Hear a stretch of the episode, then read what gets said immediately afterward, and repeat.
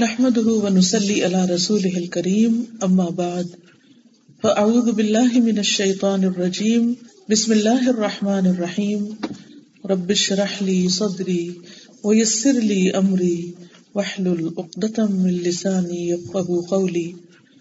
قرآن مجید میں اللہ سبحانہ و تعالی کا ارشاد ہے سورۃ البقرہ آیت نمبر ایک سو ترپن سے آنورڈز، يَا أَيُّهَا الَّذِينَ آمَنُوا اسْتَعِينُوا بِالصَّبْرِ وَالصَّلَاةِ إِنَّ اللَّهَ مَعَ الصَّابِرِينَ وَلَا تَقُولُوا لِمَنْ يُقْتَلُ فِي سَبِيلِ اللَّهِ أَمْوَاتٌ بَلْ أَحْيَاءٌ وَلَكِنْ تشعرون ولنبلونكم بشيء من الخوف والجوع ونقص من الأموال والأنفس والثمرات وبشر الصابرين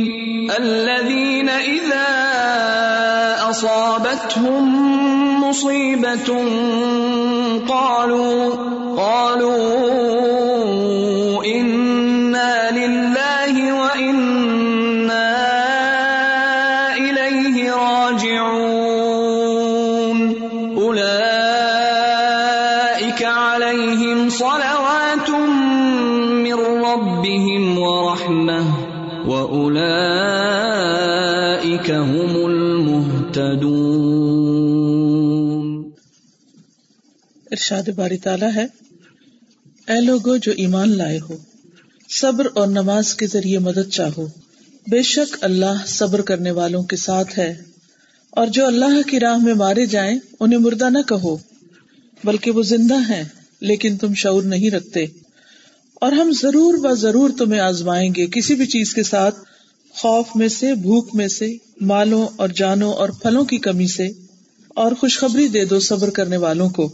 وہ لوگ جب ان کو کوئی مصیبت پہنچتی ہے تو کہتے ہیں انا للہ و انا الیہ راجعون، بے شک ہم اللہ کے لیے ہیں اور بے شک ہم اسی کی طرف لوٹ کر جانے والے ہیں.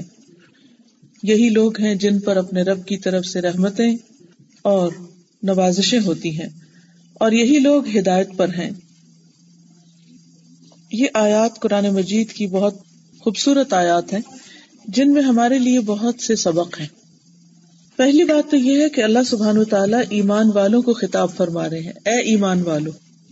تو ہمیں اپنے دلوں کو کھنگالنا چاہیے کہ ہمارا اللہ تعالیٰ پر کتنا ایمان ہے، ہمارے اندر کتنا یقین ہے، ہمارے اندر اس کے لیے کتنا اعتماد اور کتنا احترام ہے، اس کی کتنی محبت ہے، اس کی بات پر کتنا یقین ہے.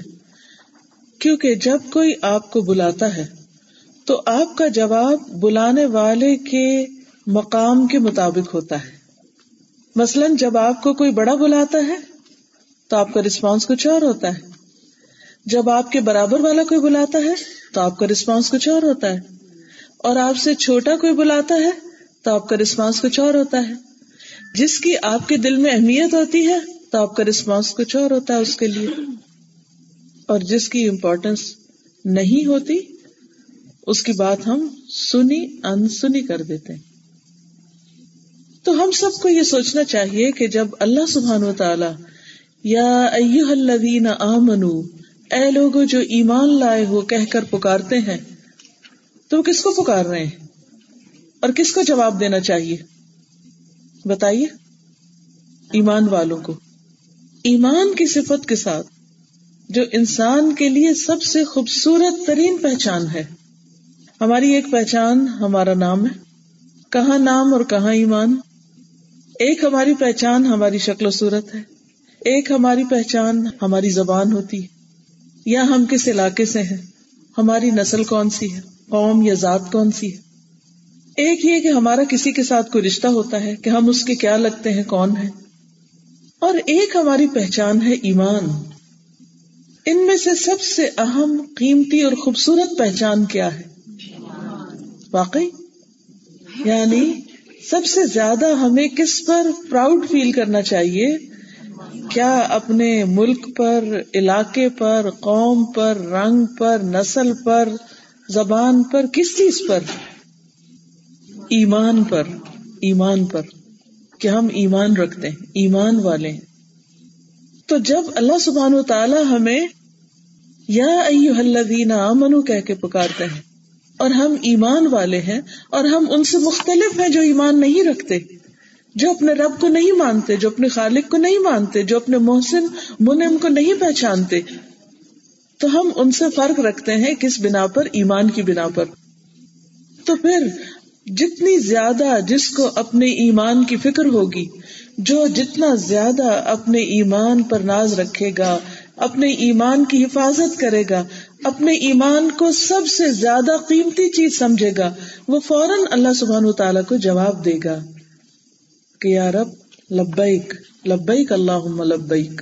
یہ جملہ اگرچہ ہم حج یا عمرے پر جاتے وقت بولتے ہیں، لیکن دراصل یہ ہمیں ہر اس موقع پر بولنا چاہیے جب اللہ تعالیٰ کی طرف سے ہمیں کوئی حکم مل رہا ہو، جب ہمیں پکارا جا رہا ہو. آپ کو یاد ہوگا کہ جب اسکول میں آپ کی ٹیچر آپ کی اٹینڈنس لیتی تھی تو آپ کے نام کے بعد آپ کیا کہتے؟ لبیک. یس کہتے ہیں انگریزی میں، عربی میں کہتے ہیں لبیک. اور اردو میں کیا کہتے ہیں؟ حاضر حاضر، I am there, I am listening. تو جب اللہ سبحانہ و تعالیٰ آپ کو پکارے تو آپ کا جواب کیا ہونا چاہیے؟ لبیک یا رب، میں حاضر ہوں، فرمائیے، آپ مجھے بتائیے کہ مجھے کیا کرنا ہے، اس موقع پر میرے لیے کیا حکم ہے، آپ میرے لیے کیا چاہتے ہیں. لبیک، میں حاضر ہوں اے رب، کیونکہ میں صاحب ایمان ہوں، میری پہچان ایمان ہے، اور مجھے اپنے ایمان سے سب سے زیادہ محبت ہے، اپنے نام سے بڑھ کر، اپنی شکل سے بڑھ کر، اپنے سٹیٹس سے بڑھ کر، اپنے علاقے، اپنی قوم، کسی بھی بنا پر.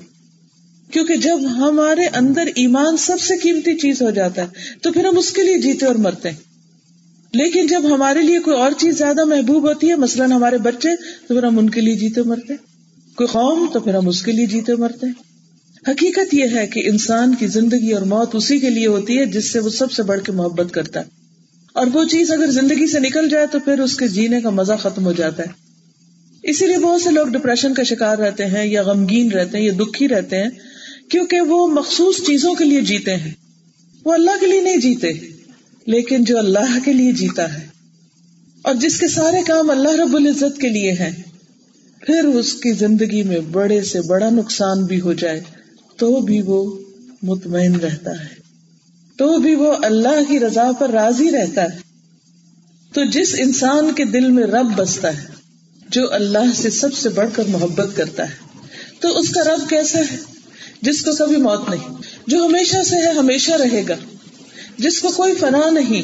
کل من علیہا فان ویبقا وجہ ربک ذل جلال والاکرام.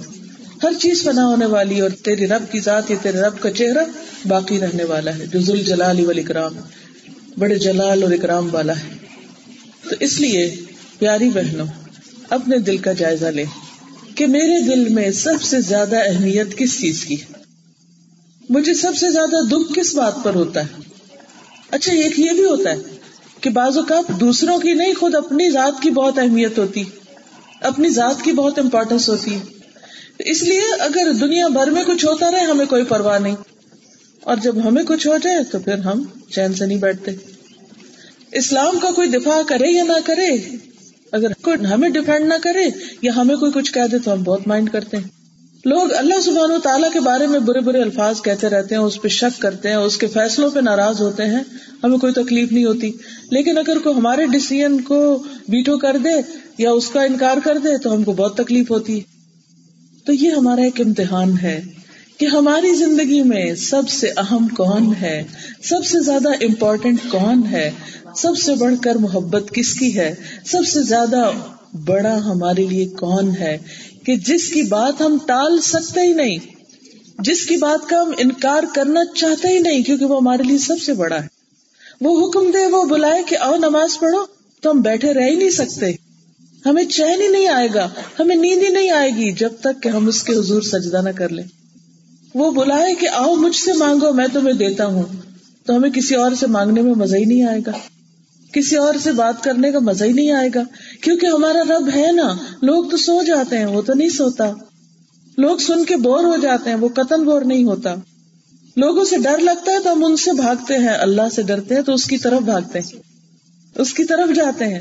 وہ اتنا پیارا رب ہے کہ جو اس سے ڈرنے والوں کی اور زیادہ قدر و قیمت بڑھا دیتا ہے اور انہیں اپنے دامن میں, اپنی رحمت میں پناہ دیتا ہے.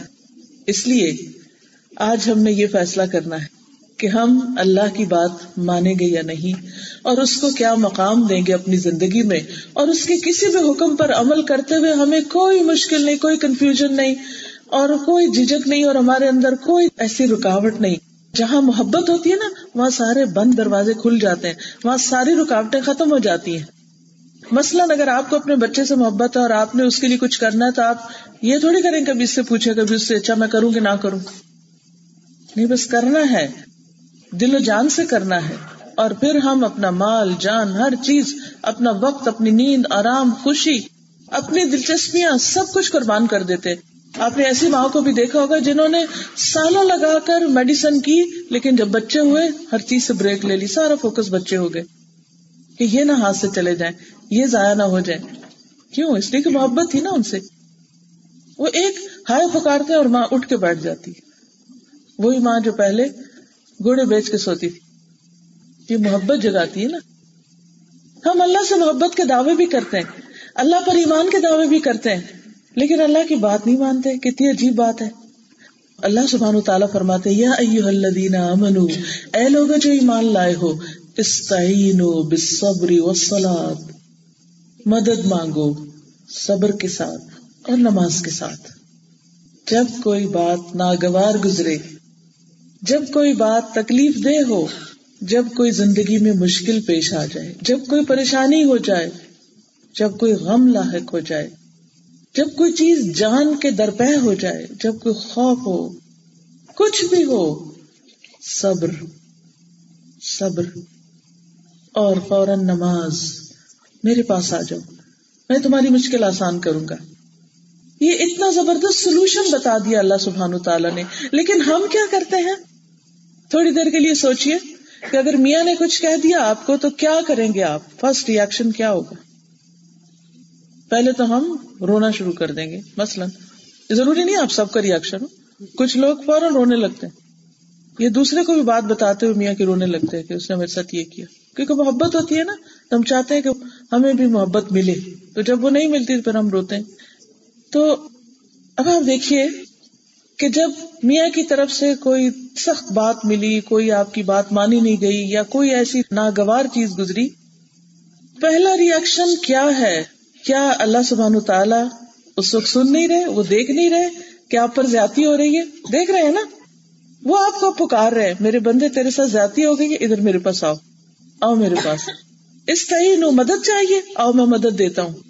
طریقہ بتا دیا کیسے. پہلے صبر, اپنے آنسو پوچھ لو, اور پھر وضو کرو جا کے اور مصلی پہ آ جاؤ. ہم کیا کرتے؟ ہم اس وقت فون اٹھاتے, فری ایزی فون لگوایا ہوا ہے, فوراً پاکستان کال کرتے, بیک ہوم. کس کو بتاتے؟ امی کو. امی آ جاتی ہیں فوراً, پھر امی کچھ کر سکتی ہیں, بلکہ امی الٹا پریشان ہو جاتی ہیں, اور پھر امی منصوبے بنانے لگتی ہیں کہ میں اپنی بیٹی کی جان اس شخص سے کیسے چھڑاؤں. وہ یہ حل بتاتی. اکثر مائیں ڈائریکٹلی نہیں بھی تو انڈائریکٹلی بچیوں کو یہی سجاتی ہیں, ہمارے گھر میں تیرے لیے بہت جگہ ہے, واپس آ جا. کیا واپس جانے سے مسئلہ حل ہو جائے گا؟ نہیں ہوگا. اس کے بجائے استعینوا بالصبر والصلاۃ. ایک طرف صبر. صبر کا مطلب کیا ہے؟ کسی کو نہیں بتانا. ابھی میرا رب ہے, میری ماں بہت دور ہے, میرا رب تو شارک سے قریب ہے, وہ تو میرے قریب ہے. وہ کہتا ہے اذا سألك عبادی عنی فإنی قریب, جب آپ سے میرے بندے میرے بارے میں پوچھے تو بتا دو بہت قریب ہوں. وہ تو دلوں کے حال جانتا ہے, وہ تو وسپرز جانتا ہے, وہ تو ایک ایک دکھنے والی رگ کی انٹینسٹی جانتا ہے کہ کتنی دکھ رہی ہے, کتنی ہرٹ ہے یہ بچی. سب پتا ہے اس کو, کسی کو نہیں پتا, ماں کو بھی نہیں پتا کہ دکھ اور درد اور تکلیف کا کیا عالم ہے. کیا حال ہے. تو اب آپ دیکھیے کہ جب ایسی کیفیت ہوتی ہے تو پھر کیا کرنا ہوتا ہے. ہاں صبر. صبر کا مطلب کسی سے بات نہیں کرنی. بس کس سے کرنی ہے؟ اللہ تعالیٰ سے. کیسے کرنی ہے؟ نماز میں صبر. حسبی اللہ و نعم الوکیل. اللہ خیر کرے. خیر ہوگی انشاءاللہ. اللہ کے ہر فیصلے میں خیر ہے. نو پینکنگ. کچھ نہیں. اس کے بعد کیا؟ جو بھی کسی کی ضرورت ہے وہ پوری کر کے اللہ سے مدد. اب آپ دیکھیے ایک فون کال کو جو ہم غم کی داستان سنانے کے لیے کرتے ہیں وہ کتنے منٹ کی ہوتی. ایک فون کال جو غم کے ازالے کے لیے اپنے دکھ کی کہانی سنانے کے لیے ہم کسی سے کرتے ہیں کتنے منٹ کی ہوتی؟ کوئی ایوریج بتائیے. پانچ منٹ؟ نیور. Five minute. دس منٹ. پندرہ منٹ. آدھا گھنٹہ. یس آدھا گھنٹہ. گھنٹہ تو کوئی بات نہیں, اتنا تو چاہیے کیونکہ ہم ایک بات دس دفعہ ریپیٹ کرنی ہے. ہم نے گھنٹے سے پہلے دل کی بھڑاس نہیں نکلتی. اچھا پھر کیا ہوتا ہے؟ وہاں ان کا دل خراب ہو چکا ہوتا ہے اس کے خلاف جس کی بھی آپ شکایت لگا رہے, چاہے بچے یا کوئی بھی, whoso ever. اچھا اس کا پھر چین ری ایکشن شروع ہو جاتا ہے. اچھا دوسرا طریقہ کیا ہے کہ آپ صبر کر کے, میں نے کسی کو نہیں بتانا, میں نے اللہ کو شکایت لگانی اور اللہ تعالی شکایت سنتا ہے. ماں باپ تو کبھی ملتے بھی نہیں, کبھی وہ کام پہ ہوتے ہیں, کبھی بزی ہوتے ہیں, کبھی بے دلی سے سنتے ہیں, کبھی روز سن سن کے تنگ آئے ہوئے ہوتے ہیں, الٹا ڈانٹ ہی دیتے ہیں, وہ مسئلہ حل ہی نہیں ہوتا. اتنا عرصہ ہو گیا مسئلہ لٹکے ہی چلے جا رہا ہے. اللہ تعالیٰ کیا کہتے ہیں؟ میرے بندے میرے پاس آؤ, ادھر آؤ, میں نے تمہیں ڈالا ہی مشکل میں اس لیے کہ میرے پاس آؤ, تم مجھے بھول رہے ہو, ادھر آؤ. اچھا دو نفل پڑھنے میں کتنی دیر لگے گی؟ وضو میں دو منٹ اور چار منٹ یا پانچ منٹ میکسیمم, یعنی ٹوٹل ٹائم دس منٹ لے لیں دعا سمیت. دس منٹ میں اللہ سبحانہ و تعالیٰ کے حضور حاضر ہو کے, مسئلہ بتا کے, سجدے میں جا کے, رو رو کے دعائیں کر کے, ساری داستان سنا کے آئیں. اب آپ نے اس کو سنایا جس کے قبضے میں زمین و آسمان, اور وہ شخص بھی اسی کے قبضے میں ہے جس نے آپ کو دکھ پہنچایا, جس نے آپ پر زیادتی کی ہے, جس نے آپ پر ظلم کیا ہے. اور یہ کبھی نہ سمجھے میں تو گناہگار ہوں اور میں تو ایک عورت ہوں, عورت کی کون سنتا ہے اور عورت تو مظلوم ہوتی ہے. آپ کو معلوم ہے قرآن مجید میں سورۃ المجادلہ کے شروع میں آتا ہے, قد سمع اللہ قول اللتی تجادلک فی زوجہا وتشتکی الی اللہ واللہ یسمع تحاورکما. یقیناً اللہ نے سن لی اس عورت کی فریاد. قد سمع اللہ قول اللتی تجادلک, جو آپ سے جھگڑ رہی تھی, فی زوجہا, اپنے شوہر کے بارے میں. جب وہ آپ سے شکایت کر رہی تھی تو اللہ اس کی بات سن رہا تھا. اب آپ اس کو حل نہیں پیش کر سکے کیونکہ آپ کے پاس ابھی حل تھا نہیں. اس معاملے میں جو اپنے شوہر کی شکایت کر رہی تھی وہ کہ اس نے زہار کے طریقے پر طلاق دے دی ہے, تو ابھی اس پر کوئی حکم نہیں آیا تھا, کوئی وحی نہیں آئی تھی. تو پھر وہ کیا کرتی تھی؟ وہ تشتکی الی اللہ, اللہ کو شکایت لگا رہی تھی, اللہ کے سامنے اپنی داستان اور فریاد سنا رہی تھی کہ یار اب میرے ساتھ یہ ہو گیا, اب میں کیا کروں, میں کدھر جاؤں. اور اللہ سبحانہ و تعالیٰ فرماتے ہیں واللہ یسمع, اور اللہ سن رہا تھا. تحاورکما, تم دونوں کی بات چیت, تمہارا مکالمہ, تمہاری کنورسیشن اللہ کے علم میں تھی کہ وہ کیا کہہ رہی ہے اور تم کیا کہہ رہے.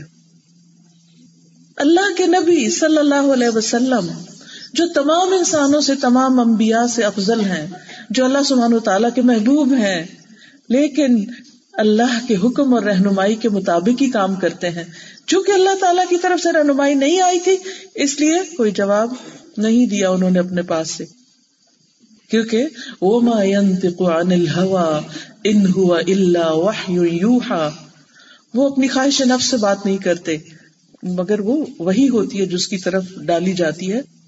نبی صلی اللہ علیہ وسلم نے جو تعلیمات بھی ہمیں دی وہ اللہ کے اذن اور اللہ کے حکم اور وحی کے مطابق دی. اس لیے آپ کے پاس چونکہ کوئی وحی نہیں تھی تو آپ نے آگے مسئلے کا حل پیش نہیں کیا. تو جب اللہ کے رسول صلی اللہ علیہ وسلم اللہ تعالیٰ کی رہنمائی کے بغیر مسئلے کا حل نہیں پیش کر سکے اس وقت, تو پھر باقی عام انسانوں کا کیا حال جن کے پاس علم ہی نہیں ہوتا, جن کو سمجھ ہی نہیں ہوتی, جن کے پاس کوئی براہ راست وحی نہیں آتی, جن کو کوئی غیب کا علم نہیں ہوتا, جن کے پاس کوئی چھڑی نہیں ہوتی. جادو کی اس لیے نہیں کہوں گی کہ جادو ہر چیز نہیں کر سکتا, یہ بھی ہمارا خیال غلط ہے. جن کے پاس کوئی طاقت نہیں, کوئی اختیار نہیں, ہم ان کے سامنے روتے رہتے ہیں اور ہم اپنے رب کو بھول جاتے ہیں اور اس کو نہیں پکارتے جو سارے مسائل حل کر سکتا ہے. ہم نے سیکھا ہی نہیں, ہم نے کبھی سوچا ہی نہیں, ہم اس کی طرف رجوع کرتے ہی نہیں. جبکہ اللہ کے رسول صلی اللہ علیہ وسلم کیا کیا کرتے تھے؟ جب آپ کو کوئی چیز غمگین کرتی, کوئی چیز دکھی کرتی, پریشان کرتی, آپ کس کے پاس جاتے تھے؟ فوراً نماز پڑھتے تھے. یہی طریقہ ہے, یہی حل ہے. لیکن نماز ہم پر بڑی بھاری, ہم تو فرض نہیں پڑھتے, نفل کہاں سے پڑھیں گے؟ ہم بہت مصروف ہیں, ہمارے پاس وقت نہیں. کتنا بڑا جھوٹ ہے, کتنا بڑا بہانہ ہے. کیسے وقت نہیں؟ لوگوں سے باتیں کرنے اور لوگوں کو چغلیاں کرنے اور لوگوں کو غیبت کرنے اور شکایتیں لگانے کا ہمارے پاس وقت ہے, اور اللہ کے آگے سجدے میں پڑھنے کا وقت نہیں. پھر آپ کی مدد کہاں سے ہو؟ آپ کے مسائل کیسے حل ہوں؟ اور اللہ سبحانہ وتعالیٰ جو آپ کو اجر دینا چاہتا ہے اس مشکل پر جو اس نے آپ پر ڈالی, کیونکہ کوئی مشکل نہیں آتی مگر اللہ کے اذن سے. وَمَا أَصَابَكُم مِّن مُّصِيبَةٍ فَبِإِذْنِ اللَّهِ, اللہ کے اذن سے آتی ہے, اللہ تعالیٰ کے حکم سے آتی. تو جب اللہ ہی نے بھیجی وہ, تو پھر اب دور بھی تو وہی کرے گا نا. أَمَّن يُجِيبُ الْمُضْطَرَّ إِذَا دَعَاهُ وَيَكْشِفُ السُّوءَ, کون ہے جو پکارنے والے بے قرار کی پکار کو سنے, جواب دے اور تکلیف کو دور کر دے. الہم اللہ, کیا اللہ کے سوا کوئی اور الہ بھی ہے, کوئی اور رب بھی ہے؟ بندے بھی آپ کے کام صرف اس وقت آتے ہیں جب اللہ کا اذن ہوتا ہے. تو اللہ ہی کو پکاریے نا, اسی کا دروازہ کھٹکھٹائیے. تو وہ پکارتا ہے, وہ حل بتاتا ہے. یا ایھا الذین آمنوا استعینوا بالصبر والصلاۃ, مدد مانگو صبر اور نماز کے ساتھ. ایک اور جگہ پر آتا ہے وَإِنَّهَا لَكَبِيرَةٌ إِلَّا عَلَى الْخَاشِعِينَ, اور بے شک وہ نماز بہت بھاری ہے مگر خشوع کرنے والوں پر, جو اللہ سے ڈرتے ہیں ان کے اوپر نماز بھاری نہیں. اور یہاں پر کیا فرمایا؟ ان اللہ مع الصابرین, بے شک اللہ ساتھ ہے صبر کرنے والوں کے. صبر کرنا چونکہ بڑا ہی مشکل کام ہے, بڑا مشکل. ادھر سے آپ کو کسی نے کچھ کہہ دیا اور آپ سیکھ پا ہو گئے, آپ غصے سے بھڑک اٹھے, آپ کے اندر ایک جنون آ گیا, آپ کا دل چاہتا ہے کہ سب کو کچھ کر ڈالیں جنہوں نے آپ کو کوئی نقصان دیا. لیکن آپ رک رہے ہیں, آپ شکوہ بھی نہیں زبان پہ لاتے, آپ کچھ کہتے بھی نہیں, کچھ بھی نہیں کہہ رہے, بس اللہ کے پاس جا کے سب کچھ کہہ رہے. یہ صبر کے خلاف نہیں. بندوں کے آگے رونا بے صبری ہے, اللہ کے آگے رونا بے صبری نہیں ہے, وہ عین صبر ہے. تو جب کوئی شخص ہر غلط کام سے رک جاتا ہے, یعنی کسی تکلیف دینے والے کی غیبت, شکوہ, شکایت, مسئلے مسائل اوروں کو بتانے سے بچ کے اللہ کے پاس جا رہا ہے, تو اس کو اللہ کی مدد حاصل ہو جاتی ہے. یہ چیز آپ کے زخمی دل پر مرہم کا کام دے گی کہ اس وقت میرا رب میرے ساتھ ہے کیونکہ میں صبر کر رہی ہوں, وہ میرے ساتھ ہے. اور جس کو رب کی معیت مل جائے, جس کو رب کا ساتھ مل جائے, کیا اس کے لیے کوئی بھی چیز پر مشکل ہے؟ کچھ مشکل نہیں, وہ آپ کے ساتھ. کیا یقین ہے کہ وہ ساتھ ہے؟ ہے یقین. یہ یقین جتنا پکا ہوگا اتنا ہی توکل بڑھ جائے گا, اتنی ہی زندگی آسان ہو جائے گی. بڑی بڑی مشکلیں آپ کو پر بودر نہیں کریں گی, آپ کی طاقت نہیں ختم کریں گی, آپ کے اندر حوصلہ رہے گا, آپ آگے بڑھتے رہیں گے. ورنہ اگر آپ تھک گئے تو آپ آگے بڑھنے سے رک جائیں گے, آپ کی پروڈکٹیوٹی ختم ہو جائے گی, آپ اپنے آپ کو نقصان دیں گے, آپ اپنے اعمال کو نقصان دیں گے, اپنے اوقات کو نقصان دیں گے, اپنے گھر والوں کو نقصان دیں گے, اپنے ایمان کو نقصان دیں گے. کیونکہ جب انسان غم میں, غصے میں, تکلیف میں, فرسٹریشن میں کوئی غلط حرکت کرتا ہے تو یہ تھوڑی ہے کہ فرشتے ہاتھ روک کے بیٹھ جاتے ہیں, ہائے ہائے بےچارہ اس وقت بڑا پریشان ہے, اس لیے اگر یہ غیبت کر رہا ہے تو اس کو چھوڑ دو, اس کا مت لکھو, نامہ اعمال سے کچھ کاٹو مت. نہیں, وہ تو سارا ڈراپ بیلنس آؤٹ ہو جائے گا.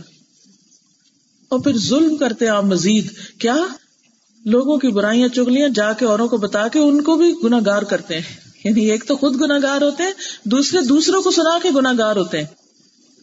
تو یہ کیا ہے؟ ظلمات بعضها فوق بعض.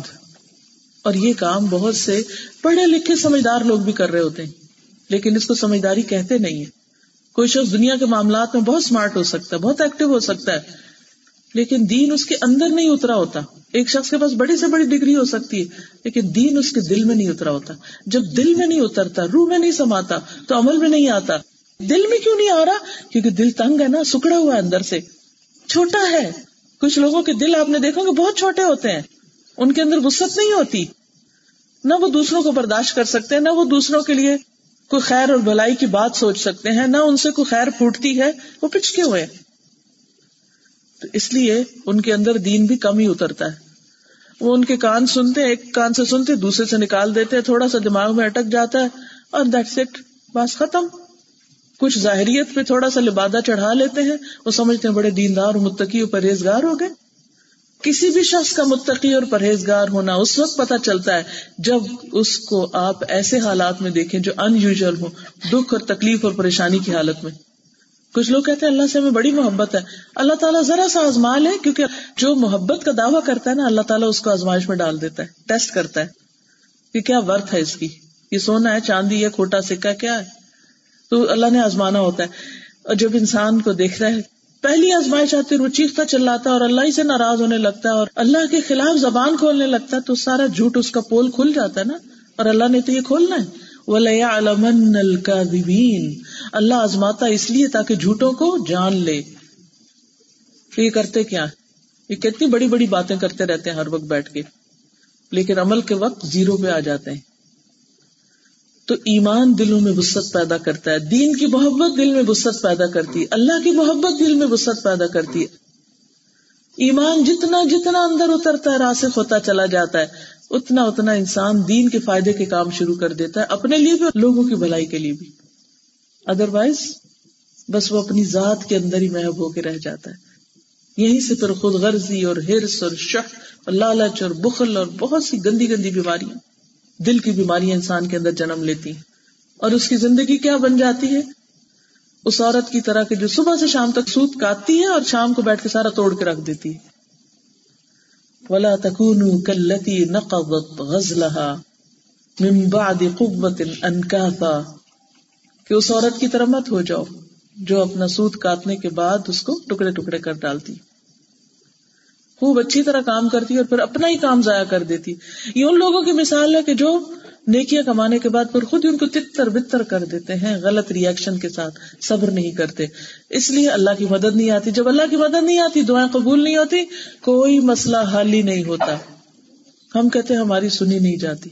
اللہ تعالیٰ ایک بندے کی دعا سننے میں بس چند لمحے رہتے ہیں، تھوڑا سا فاصلہ رہ گیا، منزل پار ہونے لگی، اگلا ٹارگٹ اچیو ہونے لگا، زندگی میں کچھ آنے لگا کہ انسان منہ سے کوئی غلط بات بول دیتا ہے، میری تو اللہ سنتا ہی نہیں، میری نہیں سنی جائے گی، یا کچھ اور غلط کام کر دیتا ہے.